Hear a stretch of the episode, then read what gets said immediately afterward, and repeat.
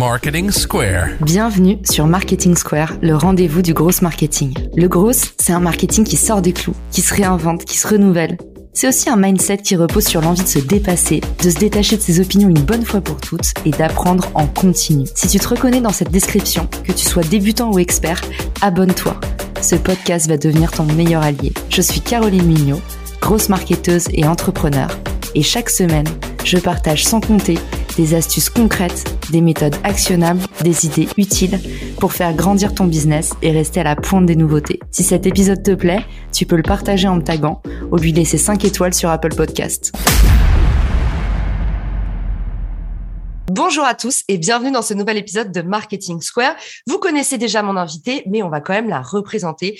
Caroline Jurado, aujourd'hui avec nous, la créatrice de contenu la plus célèbre et la plus émérite dans tout l'univers de la crypto. J'ai désespéré pour trouver un invité pour aujourd'hui vulgariser le Web 3.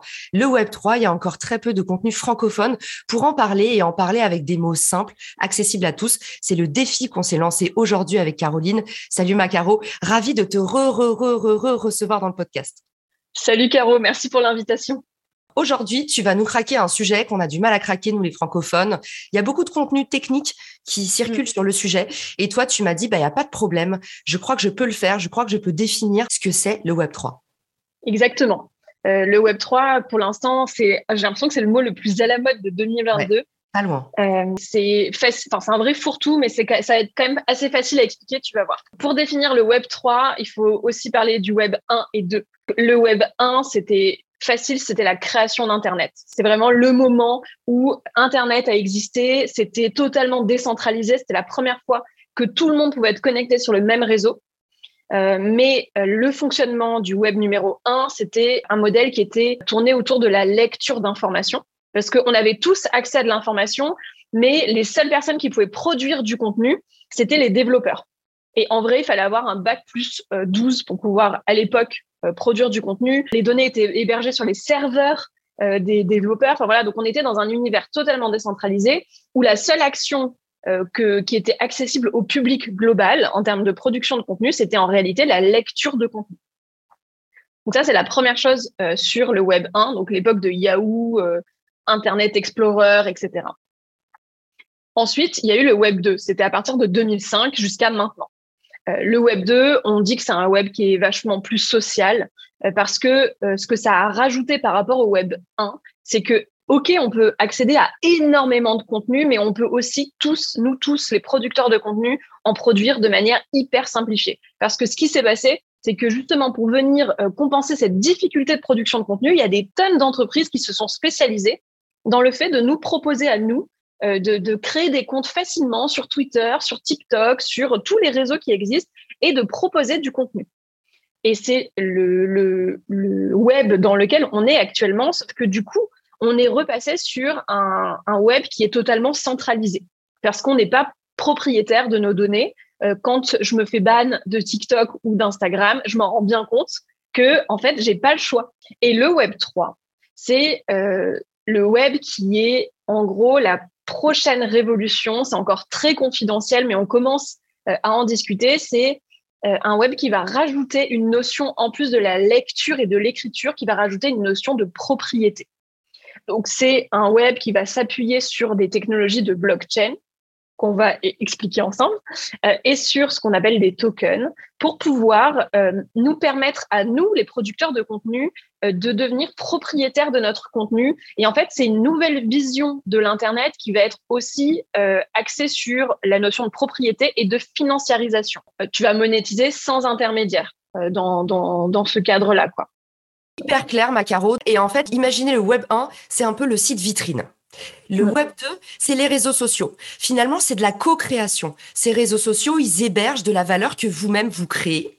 Et on peut imaginer que du coup, le Web 3, ça va être chacun possède la propre valeur qu'il crée et est libre de l'échanger, de l'inter-échanger.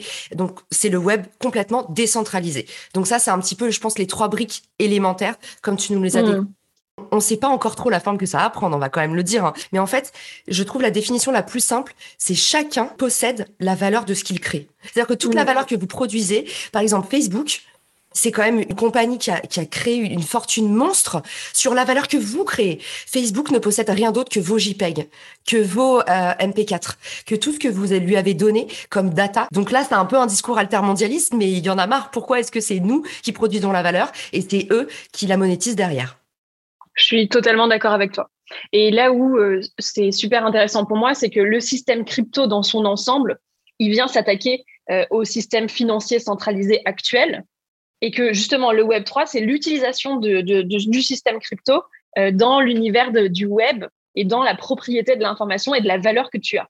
Il y a une notion aussi, Caro, dont on n'a pas parlé, c'est l'authenticité aussi, parce que ça, ça va jouer un grand rôle, justement, dans tout, tout ce qui est NFT, tout ça tourne autour du fait que il faut pouvoir aussi assurer l'unicité, euh, l'authenticité de ce qu'on vend en ligne. Exactement. En gros, en fait, quand tu intègres la notion de propriété, tu dois euh, créer une, notion d'unicité, de, dire euh, cette chose-là unique appartient à cette personne-là et cette information est enregistrée dans un endroit auquel tout le monde a accès. Donc oui, c'est ce qu'on c'est ce qu'on intègre notamment avec les NFT euh, et sur et en fait sur la totalité du contenu qu'on va produire sur sur sur les réseaux. C'est-à-dire que par exemple ma newsletter, n'importe qui peut la copier-coller et en refaire des duplicata autant qu'il veut sur les réseaux, sauf que avec l'avènement du Web 3, un jour, euh, ça sera écrit dans la blockchain que c'est moi la propriétaire de ce que j'écris et que euh, la valeur que j'ai, elle m'appartient vraiment. Je pense que ceux qui nous écoutent peuvent être facilement perdus. Qu'est-ce qu'il y a à l'intérieur du Web 3 On va définir blockchain, on va définir NFT, token. En gros, là, on vous fait une petite partie glossaire. Vous allez tout comprendre, mais il y a un peu de jargon qu'il faut savoir maîtriser de prime abord. Mmh. En fait, le Web 3, c'est juste une notion pour parler de l'avenir d'Internet. C'est vraiment ça. Ça regroupe tout ce qui va, tout le nouveau fonctionnement économique euh, de d'Internet, tel qu'il va arriver euh, prochainement si les cryptos continuent de se développer de cette manière-là. Donc le Web 3, euh, il englobe tout, tout, tout. C'est c'est pas crypto, c'est pas juste Bitcoin, c'est non, c'est Internet. D'accord, bah trop. Non mais hyper important parce que tu sais qu'il y a pas longtemps on m'a aussi posé la question. Euh, oui, c'est Web 3 comme euh, crypto, NFT et métaverse. Donc Caro elle vous dit Web 3, c'est comme euh, voilà, c'est comme internet, c'est comme on vous a dit. Web 1, c'est les sites vitrines, Web 2, c'est un peu les réseaux sociaux, c'est le moment de l'interaction où en fait on co-crée et Web 3, c'est tout nous appartient. On rend à César ce qui est à César. Très bien. Alors, ensuite, qu'est-ce qu'on définit? Blockchain peut-être? Blockchain, très facile. La blockchain, ça n'est qu'un grand euh, livre dans lequel on va enregistrer des propriétés. J'allais dire c'est un livre de compte parce que c'est ce qu'on dit beaucoup en crypto, mais là dans le Web 3, on va le dire plus, plus largement. Euh, c'est un, disons, un logiciel accessible en ligne par tout le monde dans lequel on va enregistrer des données de propriété. Donc toi, Caro, tu es propriétaire de l'ensemble de tes podcasts et c'est accessible sur la blockchain et tu vas pouvoir euh, gagner de l'argent peut-être euh, en fonction des écoutes que tu vas avoir parce que les gens vont investir euh, sur ton, euh, sur ton podcast. Et donc, la blockchain, c'est l'endroit dans lequel on va enregistrer toutes les données. Est-ce que ça, c'est clair? C'est hyper clair. Moi, je trouve ça hyper clair et justement, on aura l'occasion de revenir là-dessus parce qu'il y a une boîte qui qui, propose déjà ça. Euh, je vous spoil un peu la, la, la suite de l'épisode, mais on a plein de choses hyper croustillantes à vous raconter. Donc, euh, blockchain, c'est hyper clair, Macaro. En gros, c'est un gros livre de comptes. Euh, imaginez, c'est un, un, pour nous, c'est un scénario à la Harry Potter, mais c'est tout simplement euh, une espèce de plume. comme dans Merlin l'Enchanteur, une plume qui décide toute seule. En fait, dès qu'il y a une transaction, il y a une petite plume qui s'agite et qui dit voilà, il y a eu ça à tel moment. Mais c'est vrai que ça paraît un peu fou, Caro, parce qu'on se dit, euh, tu sais, c'est un peu comme l'univers. On se dit, mais il y a bien quelqu'un au commencement de ce truc-là.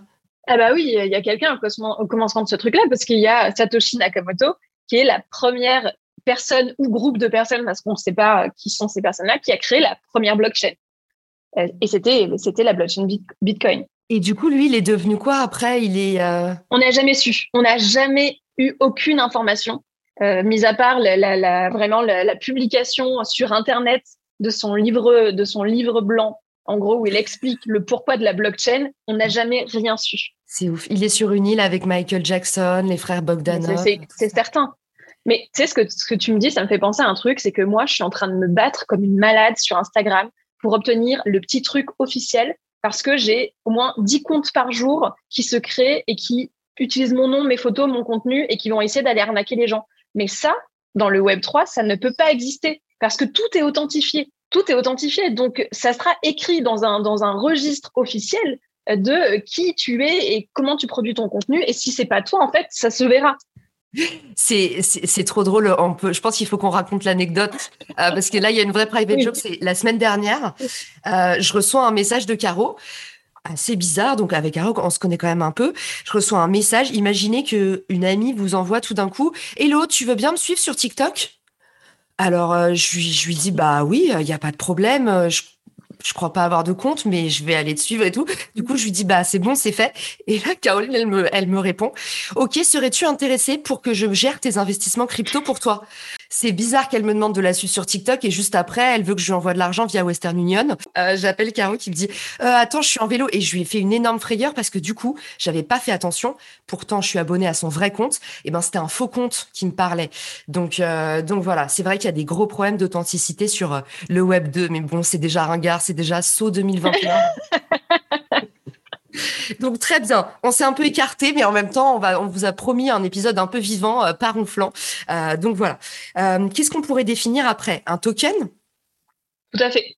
un token, c'est un, en français, on dit que c'est un jeton. C'est une pièce d'une monnaie virtuelle, digitale, que n'importe qui peut créer. Donc, il va évoluer sur une blockchain existante. Donc, toi, par exemple, Caro, tu vas pouvoir créer le token de Marketing Square, si tu veux, qui sera enregistré euh, dans la blockchain parce qu'il t'appartient et que c'est toi qui as créé Marketing Square. Et tous les gens qui auront envie de soutenir Marketing Square, qui vont penser que ça va être encore plus un truc de dingue que ce que c'est déjà un truc de dingue, vont en acheter. Et ça va créer, de la, en plus de la valeur que tu crées pour ta communauté, ça va créer de la valeur. Et toi, en fait, tu vas pouvoir à la fois avoir les bénéfices de la valeur que tu crées au niveau financier, mais ta communauté, en aura aussi. Tous les gens qui ont cru en toi, qui écoutent tes épisodes et qui pensent que ça va avoir plus de valeur, etc., vont avoir tes tokens et vont aussi gagner de l'argent avec ton succès. Ok, en gros, on peut investir sur de la création de contenu. Mais alors, du coup, ça, moi, c'est la définition que je donne un peu à NFT. C'est quoi la diff? Euh, Eh ben oui, en fait, euh, enfin, un token, c'est le jeton de la monnaie qui va permettre en fait à la fois d'investir et à la fois d'acheter des choses. Et le NFT, c'est le produit dire que euh, chacun de tes épisodes, admettons, euh, sera un épisode unique qui sera un NFT qui est enregistré dans la blockchain comme étant voilà l'épisode unique de Caro. Ok. Et voilà. Donc vous avez compris, en gros, ce que nous dit Caro, c'est le NFT, c'est juste l'achat. Si demain vous allez au BHV, vous dites j'ai fait un achat, donc j'ai un NFT, c'est par exemple une lampe, un coussin, et en fait token, c'est le nombre d'euros, c'est 163 euros, 199. Exactement. Et genre, moi, je pourrais acheter, admettons, je pourrais devenir la propriétaire officielle de cet épisode-là, avec les tokens que j'aurais achetés. Euh, et, donc, toi, tu vois, et comme ça, bah, je serais moi propriétaire de ce truc-là et j'en serais hyper fière parce que c'est ton épisode le plus écouté de 2022, tu vois. Ça, c'est sûr. Et surtout, ce sera le seul épisode intelligible et pas chiant sur le sujet. Donc, euh, merci, Macaro. Euh, ça fait du bien, un peu de légèreté quand même. Alors, tu nous as dit, c'est un jeton, un coin, le coin de Bitcoin, quand on parle des monnaies c'est aussi un jeton? Euh, oui, en fait, il y a une toute petite nuance euh, qui est pas ultra importante, mais que tu peux connaître, c'est que une crypto-monnaie, donc euh, c'est voilà, une monnaie, elle évolue sur sa propre blockchain. Donc c'est le cas de Bitcoin qui a sa blockchain qui s'appelle aussi Bitcoin ou, ou de l'Ether qui a sa blockchain qui s'appelle Ethereum. Et dans ce cas-là, on appelle ça effectivement les pièces de ces monnaies-là, on appelle ça des coins. Et 90% des, des crypto-monnaies qui existent sont des cryptos qui vont évoluer sur une blockchain qui est déjà existante. Et donc, la plupart, elles vont évoluer sur la blockchain Ethereum ou Solana, par exemple. Et dans ce cas-là, on va pas dire que c'est un coin, on va dire que c'est un token ou un jeton, les pièces de ces, de ces monnaies-là. C'est tout. D'accord. Donc, en fait, on peut créer son propre livre de compte. Il n'y a pas un livre de compte global qui s'appelle la blockchain? Eh bien, il y a plein de, de blockchains. Il y en a plusieurs qui, qui coexistent tu choisis laquelle tu veux. Donc, il y a plein de livres. Tu as, le livre de compte euh, Bitcoin, tu as le livre de compte Ethereum, tu as le Exactement. livre et, euh, et tu peux aussi en créer un? Euh, ben, c'est plus compliqué de créer une blockchain que d'aller créer juste une crypto qui va s'enregistrer sur une blockchain. Mais en fait, tu vas choisir la blockchain sur laquelle tu vas vouloir évoluer, sur laquelle tu vas vouloir que ta crypto évolue en fonction des frais de transaction de la blockchain, des possibilités que tu peux avoir sur la blockchain, etc. Par exemple, comme la blockchain Bitcoin, c'est la première qui a été créée, elle n'a pas été pensée pour héberger d'autres cryptos. C'est pour ça que personne ne peut évoluer dessus à part Bitcoin. En revanche, Ethereum, elle a été créée pour que tout le monde puisse créer des cryptos dessus. Et donc, c'est pour ça que quasiment tout le monde utilise Ethereum. Ok, et du coup, Ethereum, c'est à la fois aussi une blockchain et à la fois, du coup, une crypto. Vous avez Exactement. Ouais. Donc du coup, euh, sur le livre de compte Bitcoin, il y a que du Bitcoin. Par contre, sur le livre de compte Ethereum, il y a l'Ether, donc la monnaie. C'est parce que ça, on l'a pas dit aussi, mais la différence entre les deux, Ethereum, c'est blockchain et Ether, c'est Ether, c'est la monnaie. Exactement.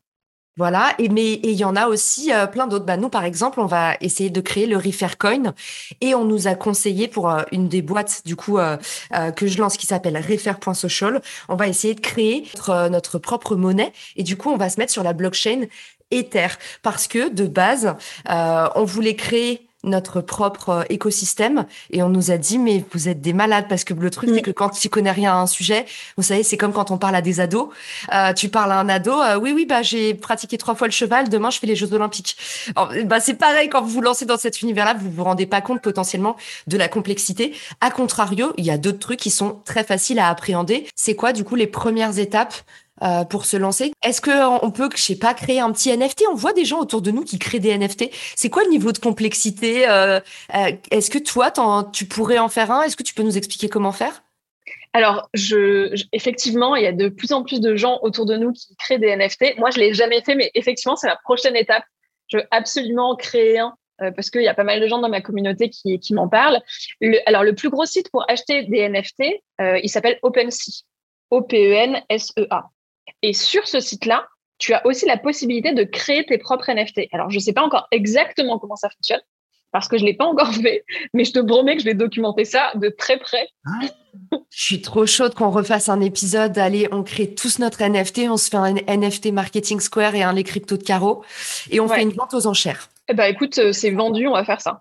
Alors là, c'est sûr. voilà, vous avez, vous avez, tout compris à notre façon d'agir avec Caro. C'est toujours des décisions à l'emporte-pièce. Euh, j'adore. Donc ça, c'est vendu. Ok, on a trouvé de quoi s'occuper la semaine prochaine parce qu'on avait. Pour revenir à un sujet plus sérieux, donc Caro vous a dit, c'est facile de créer une, une, NFT. On revient vers vous très prochainement. On va essayer de rendre ça accessible et rigolo. Si on veut un peu se familiariser avec l'univers crypto, évidemment, euh, je ne pourrais que vous inciter à suivre la newsletter de Caro, les cryptos de Caro. Qu'est-ce que c'est l'étape d'après, Caro? Moi, j'ai toujours tendance à dire, il faut pratiquer tout de suite. Peut-être euh, au lieu d'acheter des, des formations, des machins, investissez 500 balles, lancez-vous, prenez par vous-même. Tu t'en penses quoi? Je, je, pense que du bien de ce que tu dis. Je, vraiment, pour moi, euh, alors je dirais pas, enfin, 500 balles, ça dépend vraiment de combien tu gagnes. Euh, mais tu peux même commencer avec 50 euros. Franchement, ne serait-ce que pour t'avoir peut-être créé un compte sur une plateforme d'achat, euh, avoir, tu vois, mis tes premiers 500, tes premiers 50 euros avec ta carte bleue, avoir investi dans un, dans, dans du Bitcoin ou dans de l'Ether, tu vois, et regarder ce qui se passe et commencer à dire, OK, ça m'intéresse. Et après, ben, la deuxième étape, c'est soit tu fais un peu à l'arrache et euh, bah, tu investis dans deux, trois cryptos que tu connais, mais bon, c'est un, un peu le stress. Soit tu te fais une stratégie d'investissement. Et pour faire une stratégie d'investissement, bah, ça demande de d'aller commencer par regarder euh, quel est l'ensemble de ton patrimoine. Euh, sur ton patrimoine, qu'est-ce que tu veux mettre sur de l'univers crypto Donc, quel pourcentage tu veux mettre Quel type d'investisseur tu es Donc, quel niveau de risque tu peux supporter Qu'est-ce qui est important pour toi Quelle est ta thèse d'investissement Et après, bah, au fur et à mesure, tu vas, tu vas te rendre compte que c'est pas si compliqué que ça de se créer un plan d'investissement. Ok, du coup, tu nous dis, moi j'aurais pensé bêtement, mais alors tu sais, c'est mes réflexes de marketeuse. Euh, c'est un peu comme quand tu fais des campagnes publicitaires. Si tu veux vraiment comprendre ce qui marche, tout ça, faut mettre quand même une petite somme pour constater, euh, bah, pour pouvoir en fait se donner les moyens de tester. Mais toi, tu nous dis avec 50 euros. Mais 50 euros, ça veut dire que tu peux faire des petits investissements à 10 euros à droite, à gauche. C'est quand même dur de s'impliquer. Non, j'allais dire, euh, j'allais dire 50 euros, genre tu mets 50 euros sur le Bitcoin, tu vois.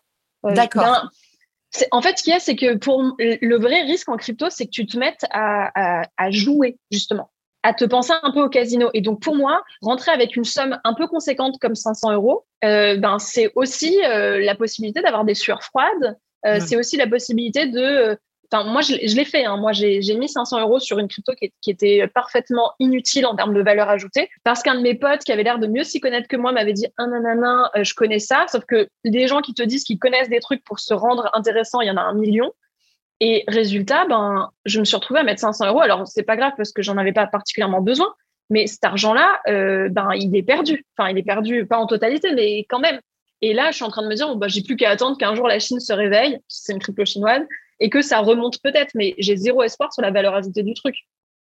Donc, euh, je serais plutôt tentée de essayer de comprendre comment ça fonctionne, pas jouer en mode euh, je mets 500 euros et je vois, Et puis, au fur et à mesure, de mettre un peu plus. Et puis, dans deux mois, tu mets 500 euros et dans trois mois, tu mets 3000 euros par mois. J'en sais rien.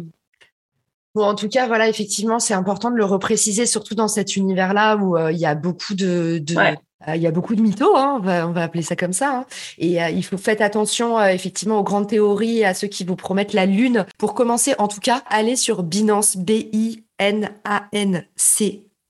Moi, c'est le test que j'ai fait. Je sais pas si Caro, en as d'autres à recommander? Alors, si tu as déjà un compte sur Revolut, tu peux directement investir dessus. Euh, si, tu, si tu débutes tout juste, tu peux aller sur Coinbase, même si les frais sont un, peu plus élevés. Bah, je testerai cela. D'ailleurs, j'ai une question à te poser après sur Lydia. Mais donc, du coup, je finis mon petit conseil pour ceux qui veulent se lancer. Attention aux faux experts. Attention même aux vrais experts qui peuvent se planter. Allez-y par vous-même. Et le meilleur conseil qu'on m'ait donné, c'est n'investis que ce que tu es prêt à perdre.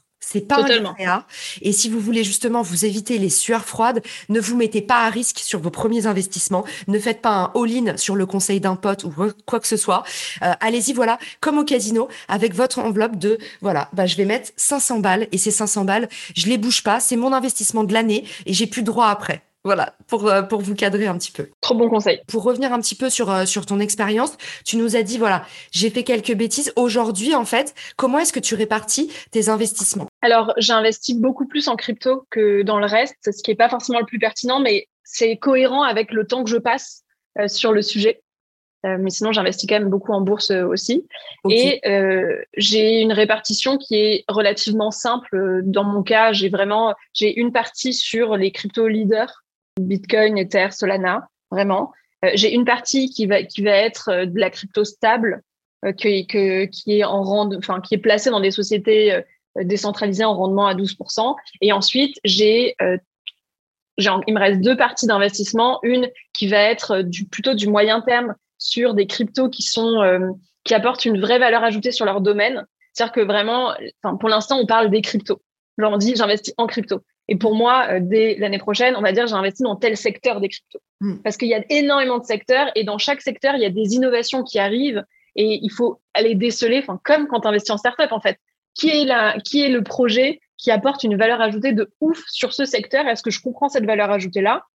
Parce que si c'est le cas, eh ben, il y, a tout, il y a beaucoup plus de chances que la crypto fasse de la croissance. c'est vraiment euh, ce qu'on disait sur le Web 3, la prise de valeur euh, que, que, que, ça prend. Et après, j'ai une toute petite poche pour euh, des projets beaucoup plus risqués euh, sur lesquels je me dis, bon, il y a un peu de spéculation, on verra. Ok, donc euh, en gros dans l'enveloppe d'investissement de, Caro chaque mois il y a l'ultra l'ultra sécurisé, il y a ensuite le stable, le bon élève, mm. ensuite il y a des petits paris et une mini couche de dinguerie. Oui, c'est ça. Voilà. Ok, très bien. La meuf qui n'a pas fait son choix, genre, il y aura de tout dans mon truc. Non, mais je pense que c'est intéressant. Et puis même que tu nous dises aussi que tu investis aussi en bourse traditionnelle. Du coup, pour ceux qui ont envie d'utiliser les utilisateurs de Lydia, qui ont reçu euh, tout d'un coup, bah, Lydia maintenant permet euh, d'acheter des cryptos. C'est quoi la différence euh, entre aller sur Lydia, acheter des cryptos ou faire des investissements et les faire ailleurs sur d'autres plateformes? En fait, Lydia, un partenariat avec un broker pour pouvoir acheter et vendre ses cryptos. Euh, et j'adore, moi, ce qu'ils font, j'adore l'expérience qu'ils proposent à leurs utilisateurs, donc je trouve ça génial. Et en fait, ça va vraiment permettre aux utilisateurs d'avoir une, première expérience d'achat de crypto qui est très simple. Après, il faut savoir que euh, si jamais tu veux euh, euh, pouvoir suivre tes investissements, pouvoir retirer tes cryptos, les mettre sur un wallet, etc., tu es, es, bloqué. Enfin, on est vraiment sur un level 1 d'investissement, ce qui est idéal quand tu rentres sur le sujet, mais après, voilà, il faut savoir que tu vas pas pouvoir tout faire comme ce que tu pourrais faire dans l'univers décentralisé global. Oui. Alors ça, justement, euh, petite question, comment ça tout faire? Qu'est-ce que, c'est-à-dire qu'une fois qu'on a acheté, imaginons là, j'achète 50 Ethers. Sur, non, waouh, c'est trop. Euh, mais j'achète quelques euh, quelques Ethers sur sur Lydia. Mhm. Qu'est-ce que je peux pas faire après? Bah, Alors, alors, j'ai pas creusé encore euh, les possibilités de l'application, mais a priori, tu peux pas euh, les échanger contre une autre crypto-monnaie. Ok.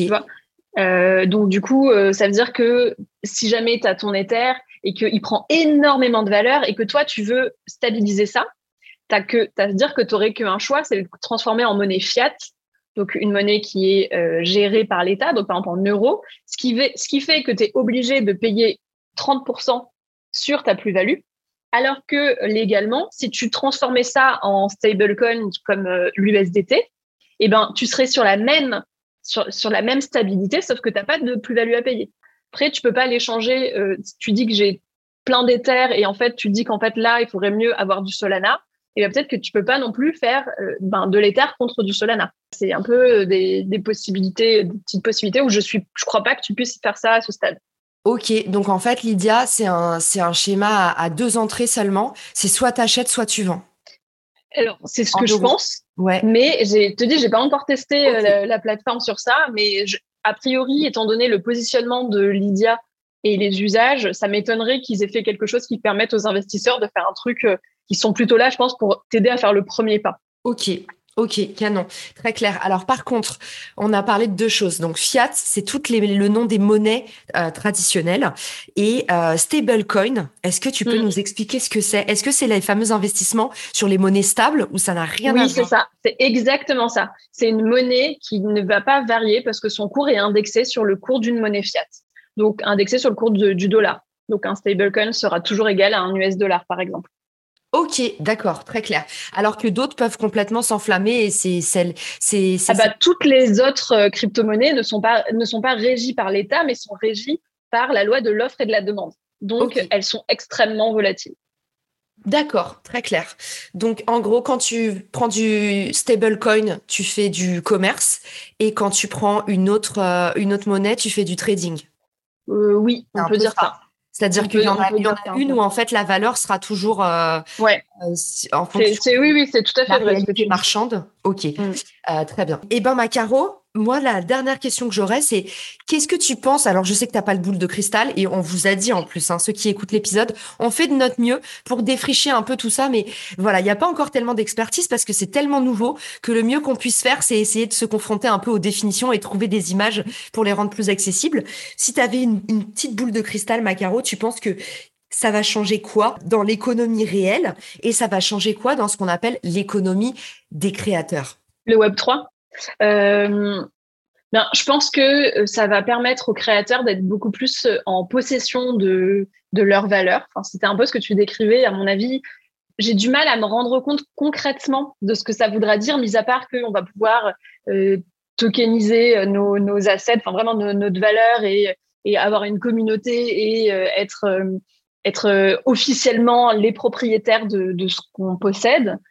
À part ça, à ce stade, j'ai encore du mal à me rendre compte que c'est un, un, peu tôt. Mais, euh, mais j'ai quand même le sentiment qu'on va être sur un, ouais, sur un vrai bouleversement quoi, pour nous. Je pense qu'on est à, deux. Vous allez vous dire, mais elle fabule complètement. Je pense que on est à deux doigts de basculer dans un monde complètement virtuel. Je sais pas si vous avez vu euh, l'épisode de Black Mirror, San Junipero. Il est incroyable. Regardez-le.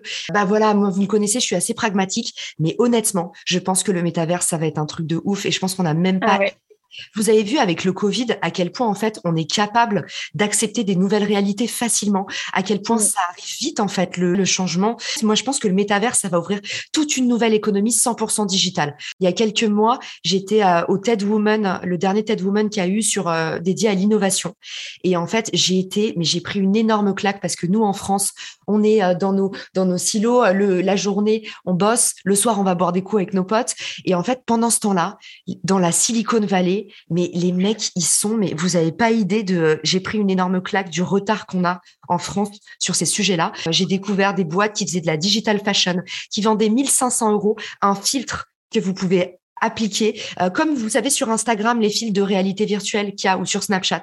Ben en fait ils vendent des robes comme ça. Il y a un énorme marché de digital fashion euh, qui est déjà en fait déjà implanté. C'est-à-dire que nous on est en train de se dire, euh, j'étais il y a pas longtemps à l'IFM, l'Institut français de la mode à Paris, on est en train de se dire ça va arriver aux US, ils sont déjà en train d'acheter. Et, et je pense que toute cette économie numérique va peser à fond sur l'économie réelle et que dans pas longtemps, ce sera complètement normal. Comme vous faites des achats intégrés sur Farmville dans les jeux vidéo, vous achetez des nouvelles potions, des nouvelles choses. En fait, aujourd'hui, la valeur des vêtements que vous avez, et c'est ça que j'ai retenu d'important, la valeur des vêtements qu'on porte, en fait, on n'achète pas tellement la matérialité du vêtement. On achète la coupe, la marque, le paraître, la façon dont c'est fait, dont c'est produit. Euh, on achète un imaginaire. Et eh ben, demain, je suis persuadée que vous allez avoir des t-shirts à 5 balles dans le métaverse, comme des t-shirts à à 1500 balles et que en fait l'économie réelle va se dupliquer. Donc voilà, je pense mm. qu'il y a un schisme à, à ce niveau-là entre euh, l'économie numérique et tout ce qui se passe dans le monde virtuel qu'on va acheter, des tableaux pour meubler sa maison, comme dans les Sims. Je pense qu'on va avoir peut-être une double vie et que du coup l'économie va se diviser en deux. Bon, Caro, elle est en train de me regarder en mode mais elle délire complètement. Ah non, pas du tout. Je suis vraiment, mais je, je même, mais même ce que tu décris là dans les tableaux. Moi, je pense que quand on va acheter une nouvelle œuvre, eh ben, on aura, on sera possesseur de l'œuvre et de son NFT et que ça va rendre vachement plus liquide le marché de l'art qui est extrêmement peu liquide en ce moment, déjà parce qu'on ne sait pas qui possède les œuvres et euh, où est-ce qu'elles sont. Enfin bref, je pense qu'il y a des possibilités qui sont infinies avec ça. Moi, j'imagine vraiment un truc comme dans les jeux vidéo, comme dans les Sims, où on pourra acheter des potions pour rester plus longtemps. Je pense que ça va créer une nouvelle économie.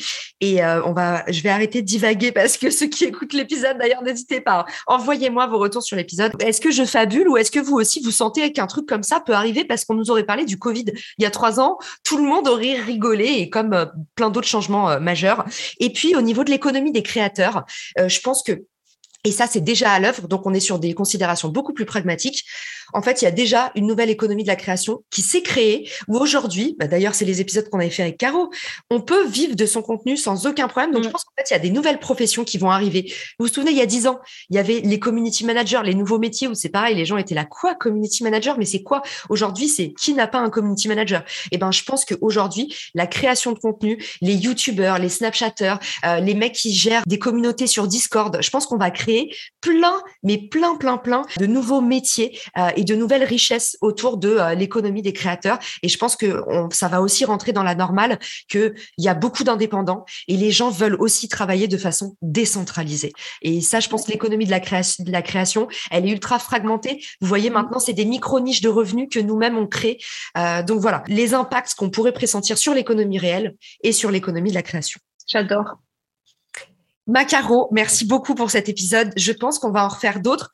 Si jamais on a plein de messages comme quoi ça a été utile, on en refera d'autres. Et si jamais on a plein de messages comme quoi c'est pas assez clair, euh, comme quoi il y a des choses qu'on pourrait redéfinir, on en fera d'autres aussi et on réenregistrera celui-là. En tout cas, c'était un bonheur. Moi, c'est un sujet qui me passionne. Euh, merci Caro de l'avoir abordé euh, comme un truc léger, frais et accessible à tous parce que ce n'est que ça le web, c'est le pouvoir au peuple. Donc il faut qu'on soit capable de s'approprier simplement ces sujets, d'en parler, d'échanger. c'est ça le partage de la connaissance. Où est-ce qu'on peut te retrouver Caro à part dans ton excellente newsletter dont j'indiquerai le lien dans les ressources? Euh, bah, Sur LinkedIn, on peut, me, on peut me retrouver, sur Instagram et sur YouTube. Sur Instagram, par contre, faites attention, ne vous trompez pas. Euh, je vous mettrai le vrai compte de Caro euh, dans les ressources. là, j'aurais peut-être la pastille. Hein. Quelqu'un nous entend chez Instagram, donnez la pastille à Caro et moi aussi, je la veux bien, euh, même si j'ai pas encore les 10 000 followers, mais tant qu'on y est, hein, si c'est tant que vous êtes debout, comme dit ma mère. en tout cas, ma Caro, merci beaucoup, merci à tous pour votre écoute. On vous embrasse fort et on vous dit rendez-vous à très vite pour un nouvel épisode. Si t'as écouté jusqu'ici, c'est certainement que cet épisode t'a plu. Ce podcast est rendu possible par Richmaker, le Tinder du B2B comme on l'appelle. C'est une plateforme que j'ai lancée et qui permet d'identifier des partenaires compatibles en fonction de ton business. En gros, dis-moi quels sont tes objectifs marketing et je te dirai qui va t'aider à les dépasser au sein de ton écosystème. Pourquoi aller chercher ses clients un par un quand on peut placer sa croissance en pilote automatique? Plus d'excuses, passe à l'action et à très vite sur Marketing Square, le podcast du gros marketing. Marketing Square.